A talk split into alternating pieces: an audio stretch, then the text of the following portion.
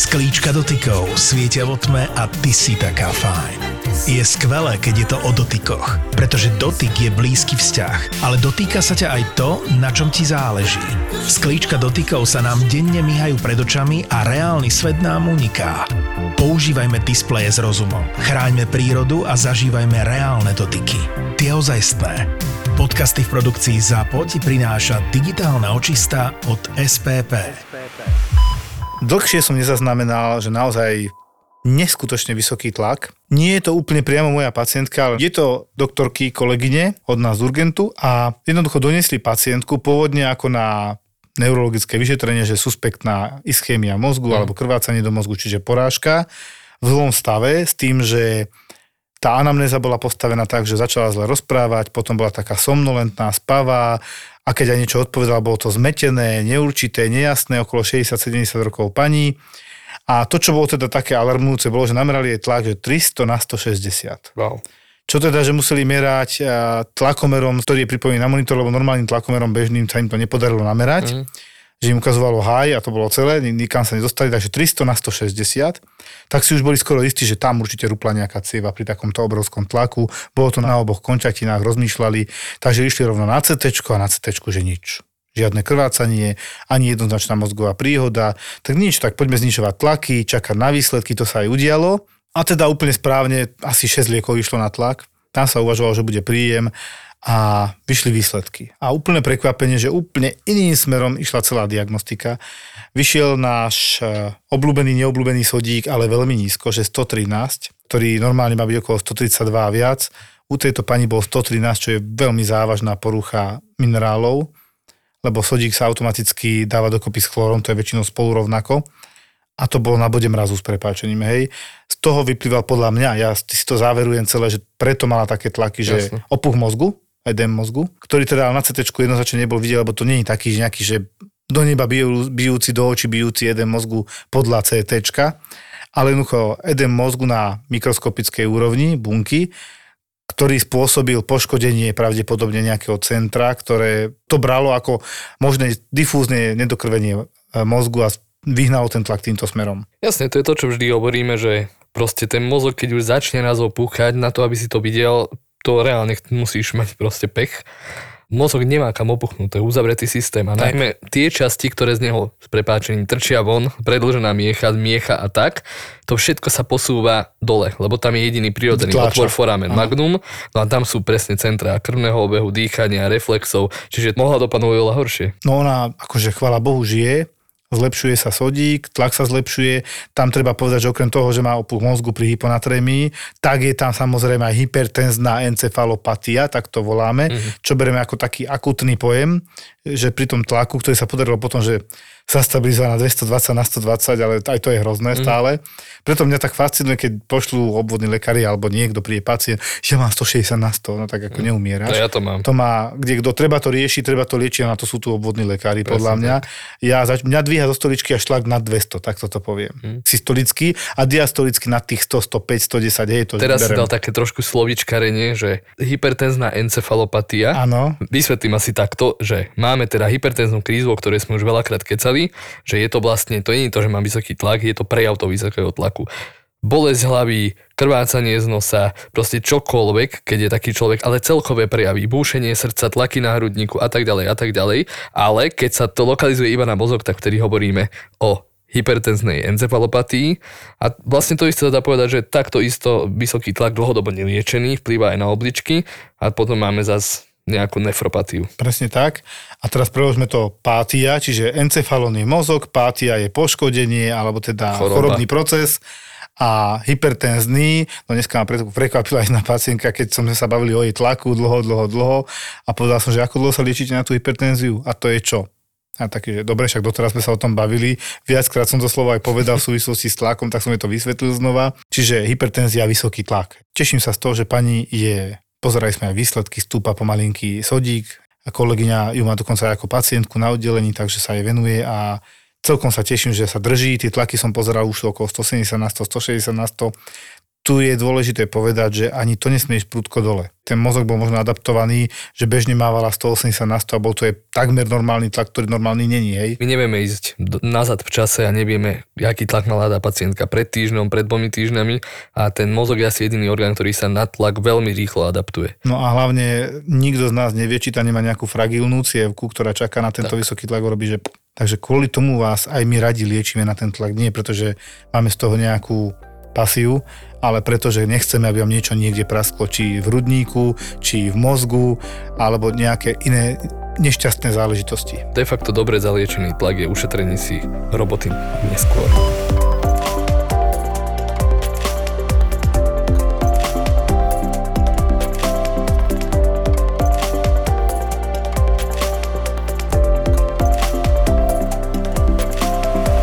Ráno mi náš ďalší kolega po službe oznamuje, že včera volal do Nitry, kde posielame pacientov s, s tými infarktmi a vôbec s infarktmi, ktoré nám tam riešia, aby tam urobili zákrok. Čiže tú balónikovú metódu, hej, prefukcie to niekto volá, čiže alebo my to voláme pé cé í, alebo teda po starom pé té cé a to je jedno. Podstatné je, že ich urobili deväť zákrokov kvôli infarktu za ani nie dvadsaťštyri hodín. On im ráno volal a on už taký, akože, to sa nemyslíte vážne? Nemáme kam ukladať ľudí. Sa im musel zabariť rentgen. Že jednoducho deväť, a tomu nerátame infarkty, a teraz sa budem ťažko premáhať, ak to vyslovím, nekoronarografovali, čiže nerobili to samotné vyšetrenie, kde by potom urobili ten prefúk ciev a predtým dávajú kontrastnú látku, aby našli tú cievu a napriek tomu ich bolo deväť tých pacientov. Tiež vieme, že je speváčka Barbora Hašťáková, že mala porážku, mladá, štyridsaťtriročná. Preto považujem za hypertenziu za jednu z hlavných interných ochorení, ktorú netreba podceňovať, ktorá vedie k ďalším veľmi závažným komplikáciám, tak ako máme diabetes a komplikácie, tak komplikácie arteriovej hypertenzie, tak by sa to malo správne hovoriť. Povedzme si ich tu, lebo to ľudia podľa mňa ani nevedia, že to nie je, že mám vysoký tlak. To, to je nič, to nie je problém. Dobre, problém ideme, je potom. Ideme teda od hora, od hlavy. Áno. Dobre, smerom dole, takže začneme tým mozgom. Tak. Tam jednoznačne čo hrozí? Porážka, krvácanie. Tak. Nikto nevie, s jakou, jakými kartami sa narodí, či tam nemá nejakú aneurizmu, ktorá praskne. A paušálne robiť každému em er-CTčko sa jednoducho nedá, to presne je nereálne. Tak. Dobre, mozog sme viac menej povedali, hej. Aj s cievami, ktoré do neho idú, presne to s tým tak súvisí. Ďalšia vec, oči, retinopatia. To je poškodenie sietnice a časom prichádzate o, o zrak. Áno, lebo prečo? Predstavte si rieky, normálne napríklad Amazon, hej, rieku Amazonku, ona sa stále viac a viac vyrovnáva. Ona je síce klukatá, ale čím je tam silnejší prúd, tým viac sa proste vyrovnáva tá rieka. Chvíľku som rozmýšľal, čo chceš povedať a upochopil som. Lebo presne to, čo sa deje s cievami. Že ano. Cievy máš hoci ako klukaté, ale proste keď je tam zvýšený prúd a nejaký odpor, tak sa tá voda, v tomto prípade krv, si to miesto prerazí. A ak si ho neprerazí, tak si ho prispôsobí. A ak si ho prispôsobí, vyduje sa cieva, tá cieva začne tieniť, alebo sa rozrastú tie cievy, aby trošku uľavili tej záťaži. No a v tom prípade prerastú tie cievy na sietnicu, no a máte retinopatiu. Ďalšia vec je cievy, aj ktoré idú do mozgu a vôbec do hlavy, hej, tak keď majú vysoký tlak, čo sa deje? No, presne jak tá rieka, zober zo sebou usadeniny viacej a niekde sa nahromadia, keď mm-hmm. sa spomalí niekde ten tok. A zase máš problém čo zrazeniny, hej. Dá sa to pekne takto povedať, dobre si začal. Srdce. Ja teraz pacientom vysvetľujem, že to nie je len tlak, ale pod tým tlaku vám rastie srdiečko. A keď my predpisujeme tie lieky na tlak, jedný z prvých liekov sú, aby sme zabránili rastu toho srdiečka, tej svaloviny do strán. Ano. A my si neuvedomujeme taký základný mechanizmus, ktorý inak som nikde nenašiel, že je to logické, ale to srdce pod tým tlakom sa zväčšuje. Ako sa zväčšuje, tak keď si predstavíme chlopne, ktoré sa nachádzajú medzi predsieňou a komorou aj na ľavej a na pravej strane, že srdiečko sú štyri dutiny a do každej z nich sú dvierka, ktoré otvárajú, zatvárajú pri práci srdca, hej. A teraz keď s prepáčim oddialím tie steny, čo sa stane s tými dverami? Nedomknú sa, hej. Áno, to je, keby si zväčšil zárubňu. A zrazu tam máš fugu. A tu si tam nechcel, lebo tá ďalej tečie krv. A máš prievan, máš regurgitáciu a zlyhávanie. Tak, tomu sa hovorí vlastne zlyhávanie chlopne, insuficiencia, tak. Hej. A plus ďalšie, regurgitácia, ak si ty správne povedal. A pri odtoku aorty to môže byť opačne stenóza. Tak. Zúženina pri tej svalovine, ktorá môže stlačiť. Toto sú veci, ktoré naozaj nechcete. Potom máme ešte špecifickú hypertenziu, plúcnú hypertenziu, ktorá ale je skôr skôr sa spája s tými plusnými ochoreniami alebo rodinnými badami, to tu nebudeme riešiť, ale máme teda obličky a obličky takisto ako veľmi pri... citlivé, to je extrém, to je extrém. Oni čo robia? Oni stvrtnú. Keď tam je dlhodobo vysoký tlak, tak ten pekný jemný filter, ktorý tam je, no zhrubne, lebo je namáhaný, tak jak proste tá cieva, lebo však to je iba splet ciev. Oni stvrdnú, no a potom... potom začnú umierať jednotlivé nefróny. Časti obličky, ktoré sú pracovné jednotky, Ej. dá sa povedať. Najprv sa to väčšinou deje na jednej strane, lenže potom tým pádom druhá oblička je viac zaťažovaná, tak sa dostane aj na druhej strane. Obličky mm. najprv napučia, potom sa scvrknú, sú nefunkčné, máte kreatíny štyristo, osemsto, ste dializovaní a čakáte na druhú obličku. Toto je realita. Ešte plus do toho, keď máte cukrovku, tak to je turborýchlosť, čo sa toto deje. Áno, to tam nájdete, že glomeruloskleróza, čiže poškodenie glomerulov, tiež takých tých hlavných jednotiek. A potom máme nefropatiu, hypertenznú, tak tomu hovoríme.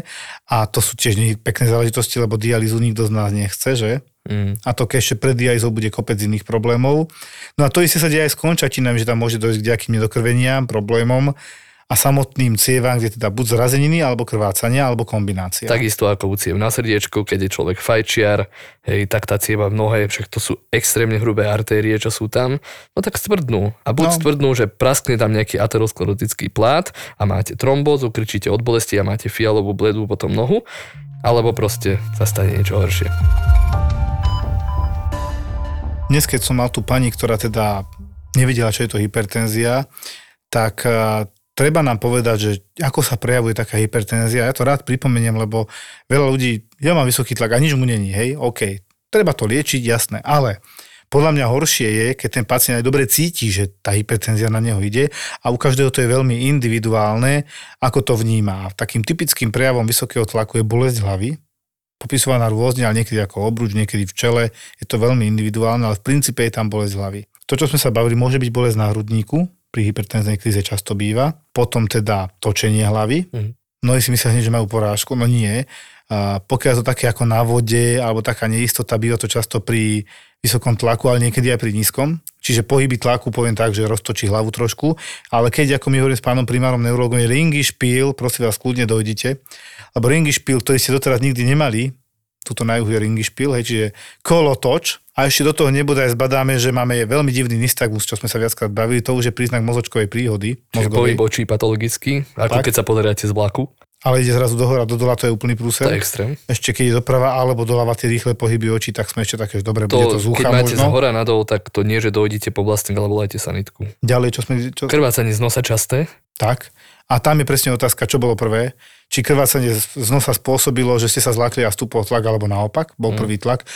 Dá sa to anamnesticky, ale niekedy to nie je jednoduché, ale každopádne obidvoje treba ošetriť. No vieš čo, ja mám taký zaujímavý príznak, ktorý som už dokonca dvakrát mal na, na záchranke na er el pé. Pri vysokom tlaku. Áno, my máme teda á vé elko, kam nám chodia na hlásenia, že proste k čomu ideme, my sme mali nejaký prehľad a aktualizujú nám to. A mali sme, to bolo veľmi podobné, staršie ženy, ktoré mali sme, že proste nervozita, psychiatrický pacient, pomôžka, nervozita.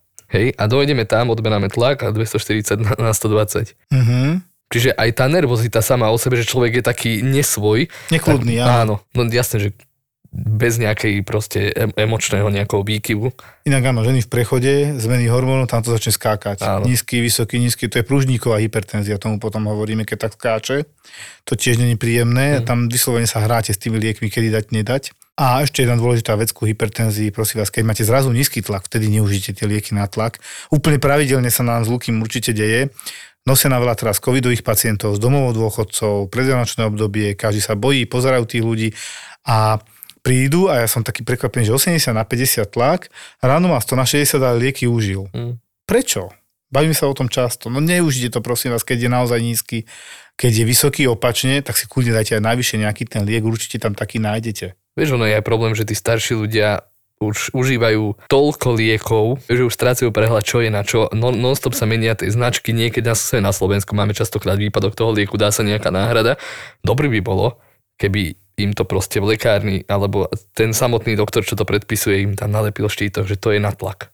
Alebo mm. že toto môžu vysadiť v prípade nízkeho tlaku, lebo tie lajstrá, čo sú k tomu čítať, no staršieho človeka si nemôže chcieť. Lebo áno, potom dojde ako úraz hlavy, kolaps, prečo kolaps? No ráno som si dal tabletky, aj čo som si išiel pospať, stal som z postele a zrazu tma. No dnes sme mali takého pána, ktorý zase výsledky mal dobré, trošku mi kopíroval toho pána dávnejšie, čo som mal, že arytmie. A mne sa nechcel veľmi veriť, keď som videl to é ká gé, že osemdesiat deväťdesiat pulzov, síce fibrilácia predsiení, toľko spomínaná, ale teda aj vidovaná u pána, takého staršieho, štyridsaťsedem narodení, štyridsaťosem, ale veľmi sympatický, príjemný, inteligentný, slušný, všetko. Takých pacientov milujem, ktorí sú, ja to poviem, že normálni, hej. Riešili sme tam, že dobre, výsledky neboli nejaké zlé, ale on tiež zase odpadol, spotený sa zobudil, pacient sa jednoducho zlákol, že čo sa stalo, tak zavolal sanitku, tí ho doviezli a že po ceste namerali, že raz štyridsať, potom stoosemdesiat pulzov za minútu a takto im to tam skákalo, kdejaké vlnky teda na é ká gé, také, ktoré nie sú úplne dobré a tak mi ho doniesli. My sme ho s týmto aj prijali, lebo tam bolo zase podozrenie na malígnu nebezpečnú komorovú tachykardiu, že proste tie komory idú tak rýchlo a tak nebezpečne rýchlo doslova, že ťa môžu zabiť, lebo je to neefektívna cirkulácia. A sme ho radšej prijali, že teda čo bude, dali ho na monitor. Hoci som priamo tam nezachytil, trošku sme ho spomalili liekmi mm. a dúfam, že to teda zvládne. A to je presne to, to už je výsledok neliečenej hypertenzie v po, podstate, úplne v základe. Inak toto je strašne zaujímavé od tej matky prírody, že máme teda v srdci á vé úzol. Vysvetlím, á vé úzol je ten filter, že keď máte napríklad fibriláciu predsiení, alebo teda flater, že to neprejde na tie komory. Si predstav, že by si to nemal. A ideš tristo z flatra, výborné. Uh. No. Flater predsiení si predstavte ako pílka, tak vyzerá to é ká gé, ako pílo, také pílky proste. A keby sme to ratali iba ako predsiene, tak to vyjde aj frekvenciu dvesto tristo za minútu. A keby vám toto džablo na komory, a máte ich naozaj tak rýchlo, to, oni to, ani, to by ani nedali, tie komory, podľa mňa. Nedali. A hlavne, tie by si povedal, že si sa zbláznil. Mm. Tak je tam ten á vé úzol, ktorý povie, čo si sa zbláznil, ja tam nepustím tristo za sebou. Hey. On prepustí každé iks té. Čo to je? Big beat, alebo jak sa tomu potom hovorí? To je strašné, no. A on si to potom spomalí, aby výsledným produktom bolo niečo znesiteľné pre to telo, aby to zvládol. Aby to bolo efektívne. Bo keď to neurobi, tak to jednoducho nemusí zvládnuť.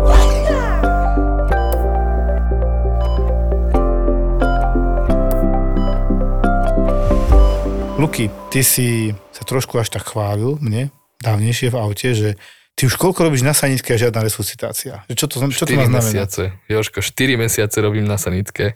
A žiadna záchrana? Žiadna resuscitácia. A pondelok dojdem do práce na sanitku a dve resuscitácie po sebe. Mm. Moje prvé, teda v prostredí er el pé. Veľmi zaujímavé. Mali sme prvú resuscitáciu niekde pri Nitre, domove dôchodcov, kedy u staršej pani bola na návšteve jej dcéra a teda bol akorát čas obedu. Pani si dala nejakú, nejaké lečo alebo nejakú praženicu, do toho nejaký asi puding, no a postavila sa do stoličky, spadla. Anamnéza pacientky, pred týždňom bola na infekčnom, mala COVID, mm. teraz ju prepustili. Ja nedovolím si nejako hovoriť, čo to bolo, ale ja si myslím, že skôr nejaká embolia masívna. Čo niečo nepredvídateľné v tomto smere teraz? Išli sme tam my, pretože akurát er el pé z Nitry bola u nejakého dieťaťa bez vedomí. Tak my sme tam išli a už po ceste nám hlásia, že jedná sa o resuscitáciu. Zároveň tam išla posádka er zet pé Nitra, ktorí došli na miesto tri minúty pred nami a už začali resuscitovať, aj personál začal resuscitovať. A my sme teda došli do tej izby, tam celá oranžová izba. Čiže pre zjednodušenie, aby som si to vedel predstaviť aj ostatní, najskôr resuscitoval personál DDčka, domova dôchodcov. Cez telefón. Cez telefón, koordinovaný ich, áno, s dispečingom. Áno. Následne prišla RZPčka bez lekára a do troch minút vy. Áno, inak to bolo úžasné, že došla tá RZPčka, pacientku napojili na monitor, dali ju teda na krbát do ležiacej polohy, začali okamžite masáž srdca. Došli sme tri minúty po nich a celá izba proste oranžová, lebo všade záchranárske tašky, piati záchranári a v kúte tej miestnosti bola dcéra tej pacientky a my sme tak pozreli, že prepáčte, ale že vy tu chcete byť počas resuscitácie, že nemohli by ste ísť preč, že nie, že jej mamina aj predtým, ako sa toto stalo, sa s ňou nejakým spôsobom rozlúčila, že ona vie, že je to koniec, či by tam nemohla byť. Hovorím, že dobre, ale proste tak není nám to príjemné. No, začali sme teda resuscitovať aj my, rozbalili sme si tašku a dostal som do ruky laryngoskop, že mám ísť teda zaintubovať pacientku. Pacientka taká trošku väčšia, ešte strumu mala, čiže zväčšenie štítnej žľazy. A ako rešpekt som predtým mal, extrémne často neintubujem, ale čupol som si k tej pacientke, pozriem do ústnej dutiny a už som vedel, že je veľmi zlá, pretože tam mala hladinku z jedla, čiže vlastne pravdepodobne aspirovala. Mm. Čiže pri tom vdýchla. Celom, áno, vdýchla kusy toho jedla. Tak sme zaintubovali, začali sme predýchávať, zároveň sme odsávali, no takých dobrých dvadsaťpäť minút sme resuscitovali. Predtým resuscitoval dvadsať minút ešte aj personál na domov a dôchodcov. To bolo tri štvrte hodina. Hej, presne. To bol taký divný pocit, jak to videla dcéra tej pacientky, že jak najprv z toho bola mimo, čak, no daj, ja by som z toho bol mimo, každý by bol, uh, plakala, nedokázala tomu uveriť, čo sa stalo, ale potom, keď už sme, poviem to tak, že končili tú resuscitáciu, tak bola taká zmierená s tým, hej, normálne s nami komunikovala, že no, že ale aspoň mala rýchly, pekný odchod, tak sme sa ako ľudský porozprávali, lebo ja som jej rovno povedal, keď už sme tých dvadsať minút do nej dýchali a robili masáž srdca, že viete, ale ona má potrebu v tých plúcach, ona tzv. Aspirovala, že ono to nemá veľký zmysel. Že my ju aj tak proste zresuscitujeme, aj keby sa nejakým zázrakom podarilo ju zresuscitovať. Tak ad jedna, nevieme, prečo sa to stalo, tam môže byť embolia, hmm. môže tam byť porážka, môže tam byť čokoľvek. A ad dva, pravdepodobne by skončila niekde v kóme s takouto aspiráciou a zápalom plúc. A skôr ťažký zápal plúc. Hej. Takže sme ukončili resuscitáciu, bohužiaľ to bolo neúspešné, no a pár minút na to bola druhá resuscitácia, nahlásená ako onkologický pacient, volala si nás už er zet péčka, ktorá mala pacienta so suspektným infarktom, pacient mal C a korene jazyka, čiže karcinóm s prerastaním viacerých oblastí a mal bolesti na hrudníku v trvaní približne dve hodinky.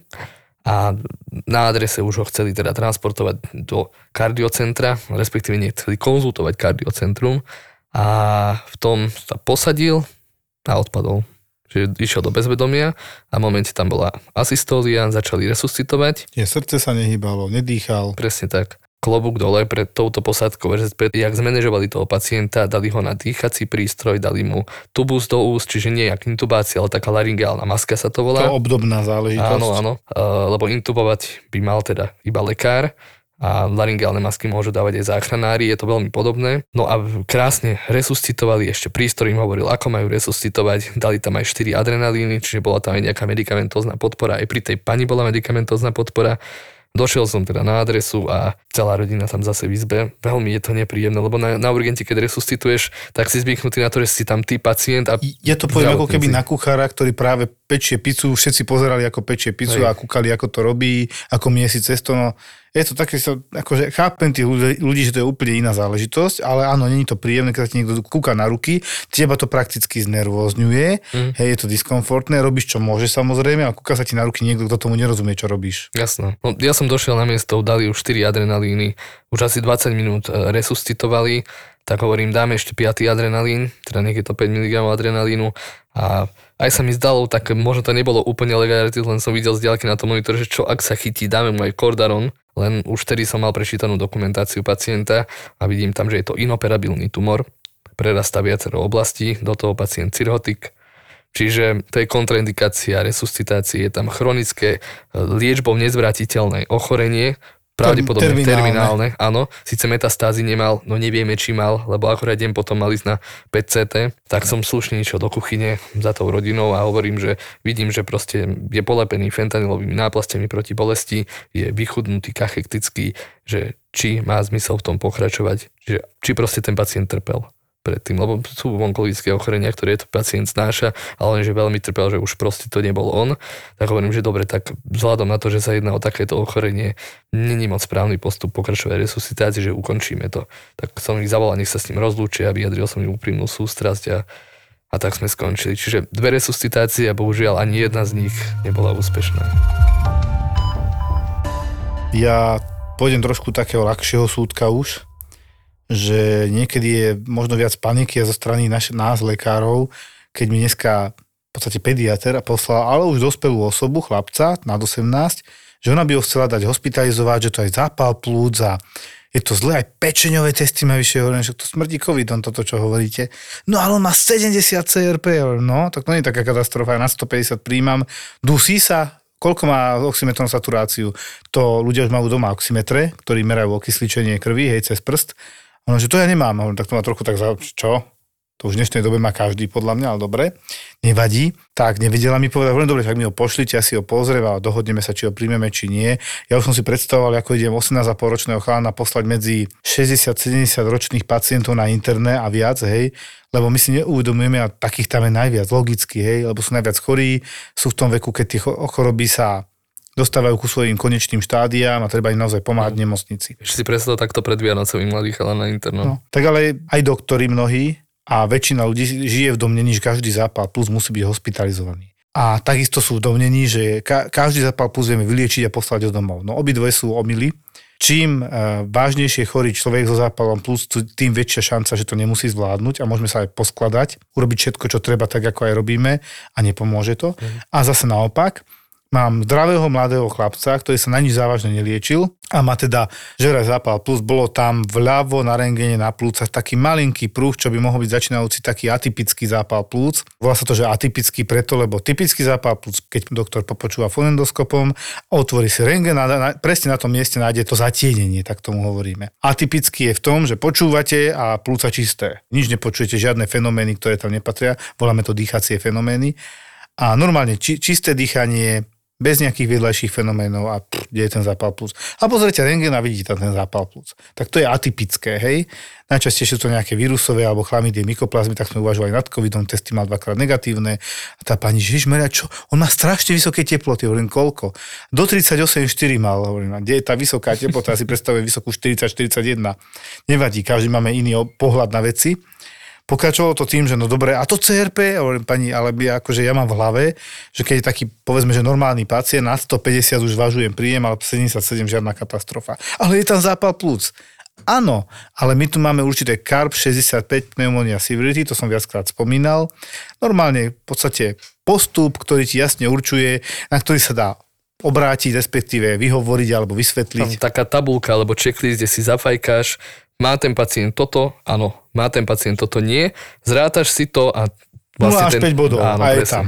Vek, chlapec mal osemnásť celá päť, vek bolo, že na šesťdesiatpäť je riziko. Teraz tam máme, že či sa mu zle dýcha, to je to naše oximeter, hej, je tam, tam je po anglicky, že bán, hej, akože po anglicky, znamená tam proste, aké má okysličenie, či má prejavy e, nedostatočného dýchania, to znamená, že má viac ako nejakých dvadsať tridsať dýchov za minútu. A to my vidíme, že tachypno je rýchle dýchanie. To nemal. A my to vieme aj verifikovať tým okysličením, jednoducho ja to volám, že či je pacient v respiračnej insuficiencii, mm. v dýchacej nedostatočnosti. Nebol. V pohode deväťdesiatsedem satúrka, dobrý pulzovo, celkovo dobre vyzeral. Teraz tam je tlak, keď je nízky, že to berieme ako bod. Mal normálny, sto sedemnásť na sedemdesiat, tak nejak. Potom tam je ďalší dôležitý bod, zmetenosť. No keď je pacient, ktorý má zápal plus zle sa mu dýcha, tak býva aj zmetený. Ale je to dôležitý bod preto, lebo hlavne u starších ľudí je to takým prejavom, že fú, je na tom tak zle, že ten mozog dostáva málo kyslíka a je to vážne. No a posledný bod sú obličkové parametre. Nitráty, ale tým myslíme parametre, ktoré nám hovoria o obličkových, presne o obličkových funkciách. Ten pán, mladý muž, mal nula bodov. Tam bolo úplne jedna jediná veta, consider outpatient treatment, hej. Zvážte prepustenie pacienta domov. Aj tam ešte aj riziko nula celá nula šesť percent riziko tridsaťdňovej mortality. Takže skoro nula, hej, tak ako prečo by som mali do, priačať? Dovtedy za tých tridsať dní už pôjde asi dvakrát na kontrolu s týmto. A to bude takže... už trikrát aj doma, hej. hej. Čiže prečo by som ho mal prijať? Jasné, close follow-up, to sa tak hovorí, že jasná nejaká kontrola, ten pediatr si ho buď skontroluje, alebo ho ku plúcnemu ešte pošle na kontrolu, ešte ho odsnímkujeme raz. Ako, jasné, veď on potrebuje tie kontroly, ale kvôli tomu nemusí ležať v nemocnici, aby bral lieky od teploty, aby bral antibiotika, ktoré vie prehltať.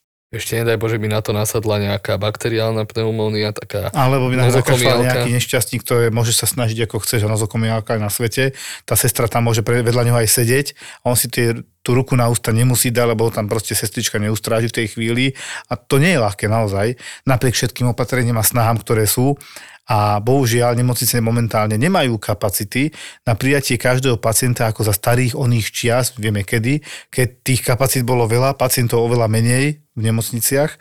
Stále tie lôžka ubúdajú, tvárime sa, že ich je dosť. Súhlasím s tým, keby sme mali dokonalú ambulantnú starostlivosť, dokonalých pacientov, tak nebudeme potrebovať vôbec toľko lôžok. Polovica by stačila. Lenže nič toho nie je dokonalé a dokonalá nebude tým pádom ani nemocnica, lebo je tých pacientov neskutočne veľa.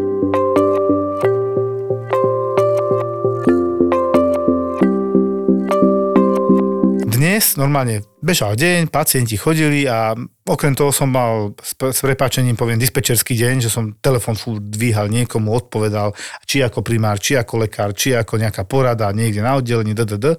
A teraz jeden z telefónov bol, volala pacientka, že dobrý deň, máte u vás cievneho lekára, cievara? Hovorím, no priamo na urgente určite nie. Myslím, že ani v nemocnici priamo cievneho lekára, angiológa, alebo cievneho chirurga, alebo v tom je rozdiel.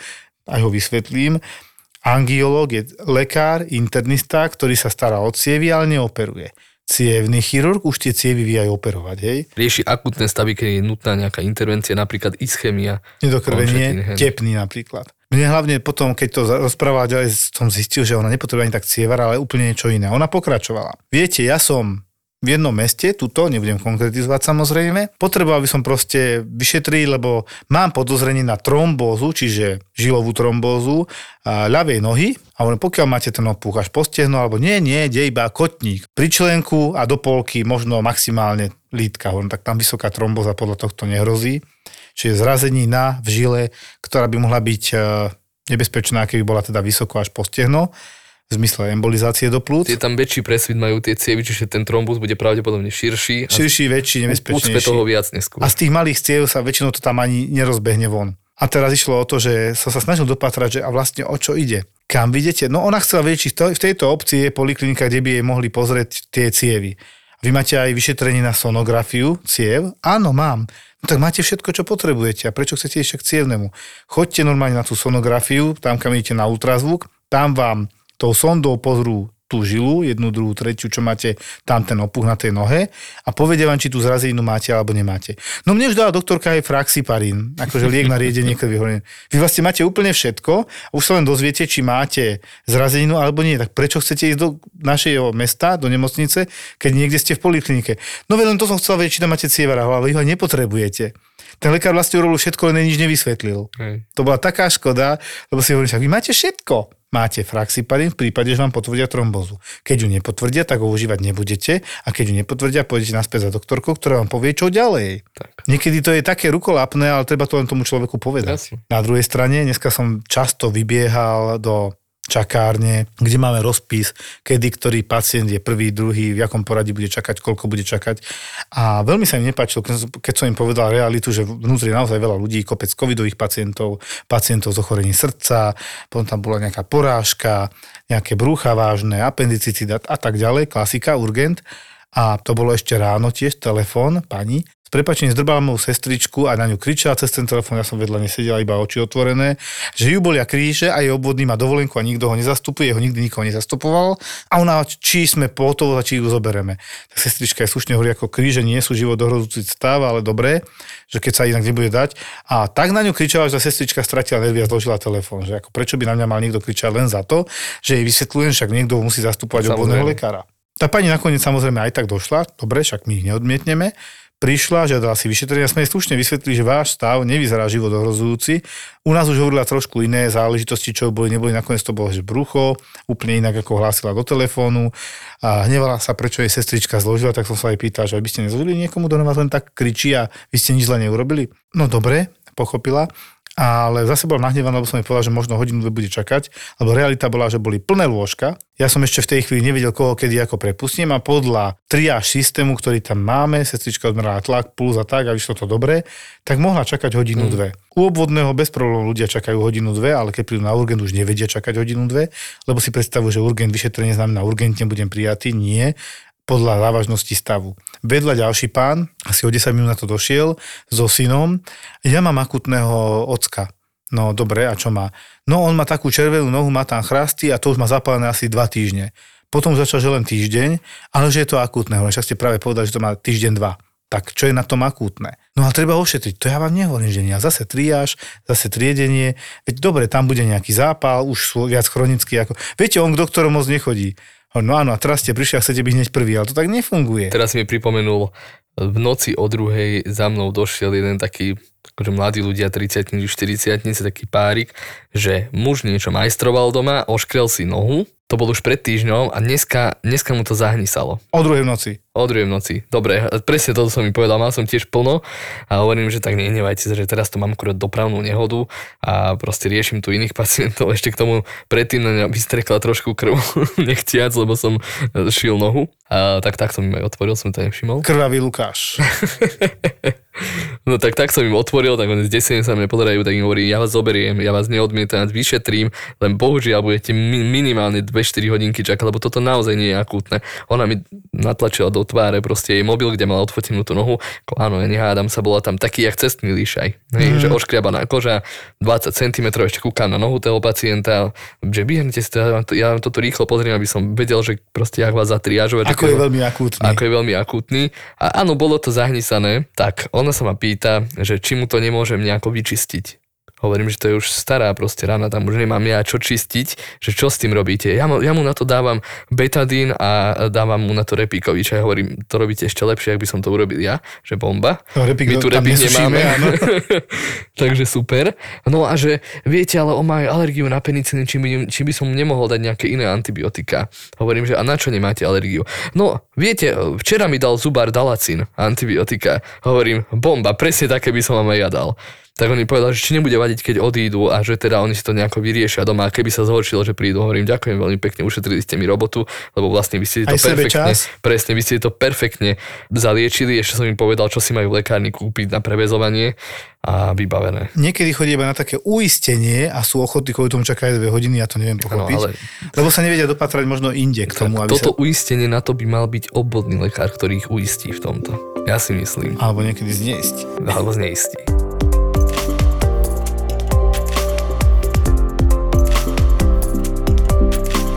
Ja mám teraz taký príbeh zo služby, kedy možno, ale len možno, auto nehoda mladému človeku zachránila život. Uh, mal som človeka, ktorý išiel normálne v meste, narazil do neho auto z boku, lebo nedal prednosť.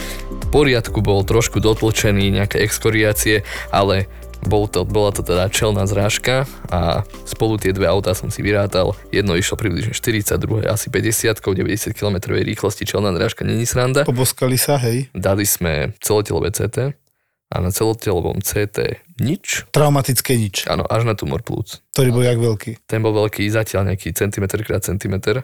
Čo je malinký, dobre? Áno, mini kulička nejaká, ale bola taká, že divná, že suspektná malignita.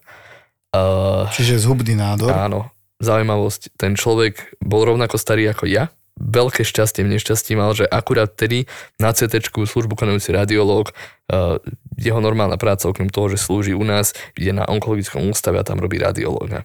Takže on hneď do správy, do nálezu z cé téčka napísal, kam má ísť na vyšetrenie, ku komu sa pozrieť, Ty, aby to bolo, či, to bolo úžasné. Čím skôr, že čo suponuje, že, kedy, že či je možná biopsia, ešte to popísal, akou cestou sa má urobiť biopsia, odber vzorky no, z toho tumoru. Všetko, všetko. Takže tento človek, no ja som mu to, jasne, že nepoviem bez histológie človeku, že máte tumor plúc, ale bolo to tam akože suspektné a myslím si, že on má dosť vycvičené oko na to, aby povedal, že áno, jasne, je to podozrivé, ale nemôžeme tvrdiť to, čo nie je dokázané. Takže ja som mu citlivo vysvetlil, pozrite sa, máte niečo na plúcach, to už nezmeníme. Hneď zajtra ráno choďte sem na plúcne, choďte tam sa k obvodnej povedať, ona vás potom pošle na všetky tieto vyšetrenia, počiarkol som mu, tu máte napísané, je tam radiolog, ktorý je zároveň aj na onkológii, on vie, čo hovorí, takže nebojte sa, nejak sa to vyrieši. A možno tým, že sa to teraz zachytilo, lebo aj hovoril, že možno taký mesiac pozoruje, že nejako tak divne kašle. Mm-hmm.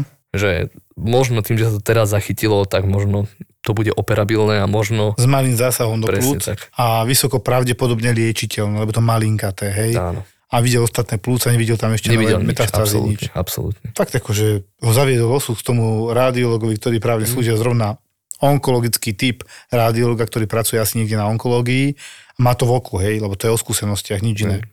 A takto ho to nás zaviedlo a našlo mu to, aby, ja to predpačne poviem, že takto malo byť, aby sa toho zbavil čo najskôr. Presne. A prežil a išiel ďalej. A mladý. Fajčiar? Nie, to je divné. Ale pekné, že sa to takto zachytilo, aj keď náhodou.